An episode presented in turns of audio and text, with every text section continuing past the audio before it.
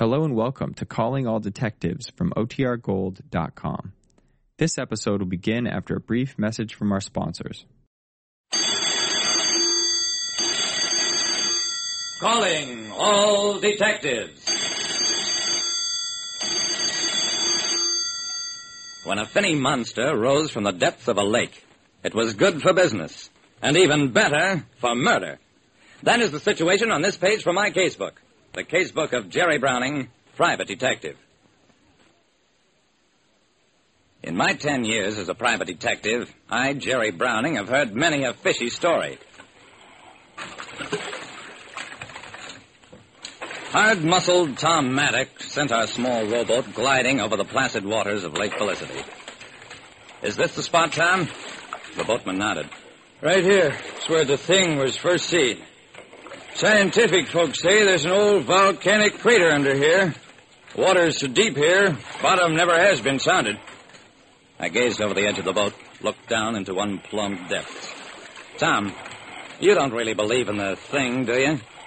Tom fixed his gaze over my head. No, but I've fished these waters many a year, in good weather and bad. And I'll tell you this, Mr. Browning. After a hard storm, I've seen some mighty peculiar things washed up. Fish that live so deep, they just bust right open when they come to the surface. Sure, Tom. Fish. They're one thing. And 40-foot-long monsters are quite another thing. Tom nodded. Then, as though reciting a lesson, folks had seen it say this monster is 45 feet long. His neck is 8 feet out of the water. Tail like a snake. Head like one of them dinny, sour pictures. He's got fins on his tail and hair like a horse's mane almost down his neck. His mouth is 1.5 feet long, and he's got a double set of teeth longer than a man's finger. That's a pretty detailed description, Tom, considering that you've never seen the thing. Tom looked at me soberly. Mr. Browning, what I did see was the marks on Perry Longman's body when they pulled it out of the lake. And them marks could only have been made by the kind of teeth I just described. If you're fixing to catch the thing, you took on a big job. On Lake Felicity, a 45-foot-long monster was supposed to have pulled a man from a rowboat and killed him. Main Street, the only street in the little town named for Lake Felicity, was about 25 miles long, and at 9 o'clock at night it was almost as jammed as New York's Times Square on New Year's Eve. Whatever else the monster had done, it certainly brought feverish prosperity to the town of Lake Felicity. I walked into a store.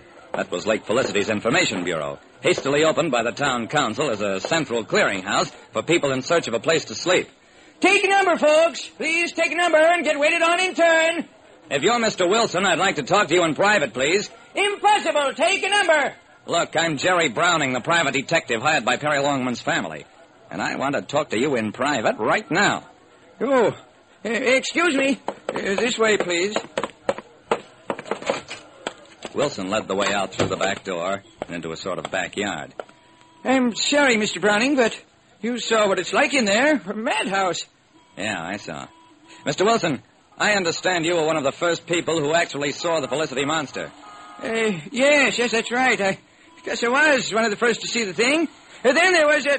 Never mind the others, Mr. Wilson. Just tell me about yourself. You actually saw the monster? Yes, that's right. I was out for lobster a few nights after the thing was first seen, and I saw it about half a mile away. How could you see it in the dark? Why, it had a phosphorescent glow. A terrible sight, and it... Never mind the description. I've heard it before. Mr. Wilson, will you get up in court and testify that you saw the monster? Yes, if I have to.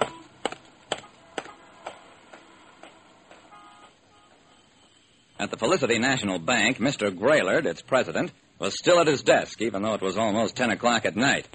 See the monster? Of course I saw it, Mr. Browning. Of course you did.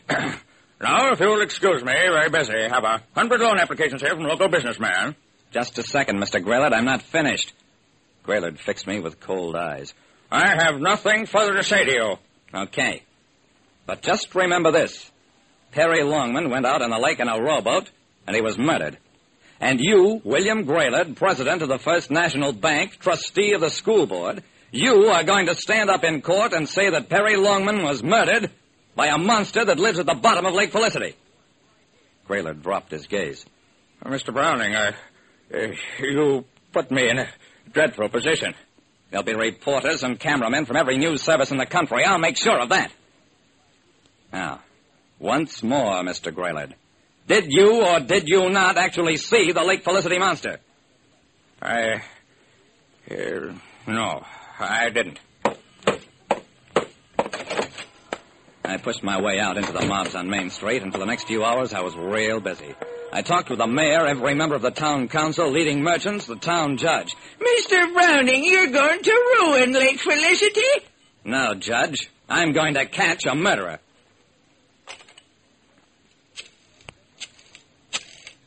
Later that night, I talked long distance with the family of the murdered man. Yes, Mr. Longman, I've just about exploded the monster story. It was a town promotion. Some imaginative youngster started it, and a lot of smart businessmen saw its possibilities. Somebody else, even smarter, saw it a chance to stage a murder under such circumstances that nobody'd be able to accuse him of it without making liars of themselves. What? Oh, no, sir, but I've got a pretty good idea. Now, just tell me one thing. How much money did your son have with him when he started on this vacation at Lake Felicity? 500? You've just given me 500 reasons for his murder. Yes, sir, you'll hear from me very soon. Early the next morning, I was out on Lake Felicity again. Looks like a storm might be brewing, Mr. Browning. If it does, we might get to see the thing. Tom, you really believe in the monster, don't you? Sometimes I do, sometimes I don't. Tom, I'll tell you a secret. The monster's a phony. It never existed, except in a kid's mind, and as good town promotion.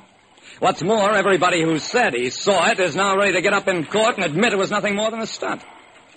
Tom pulled at the oars for a while. Then, "It'll look awful silly saying that, Mr. Browning." I smiled. "It certainly will. But that's better than committing perjury in open court. Tom, Perry Longman rented one of your cabins. He went fishing with you. And you and he were seen drinking together more than once. $500 is a lot of money, Tom. And remember, there is no Felicity monster." I was watching him closely, so that when he suddenly stood up... "Oh, Tom, you won't jump out of the boat. You're coming back with me. And you'll stand trial and you'll go to the chair. For the murdering monster you are." That was all for Tom Maddock, who'd killed a man for his $500. And all for the finny monster of Lake Felicity. There was a trial. And one by one, the leading businessmen of Lake Felicity stood up in court, admitted their fiction, and moved Tom Maddock one step closer to the punishment he deserved. Like I said, I've heard a lot of fishy stories in my time, but none that anybody was willing to swear to.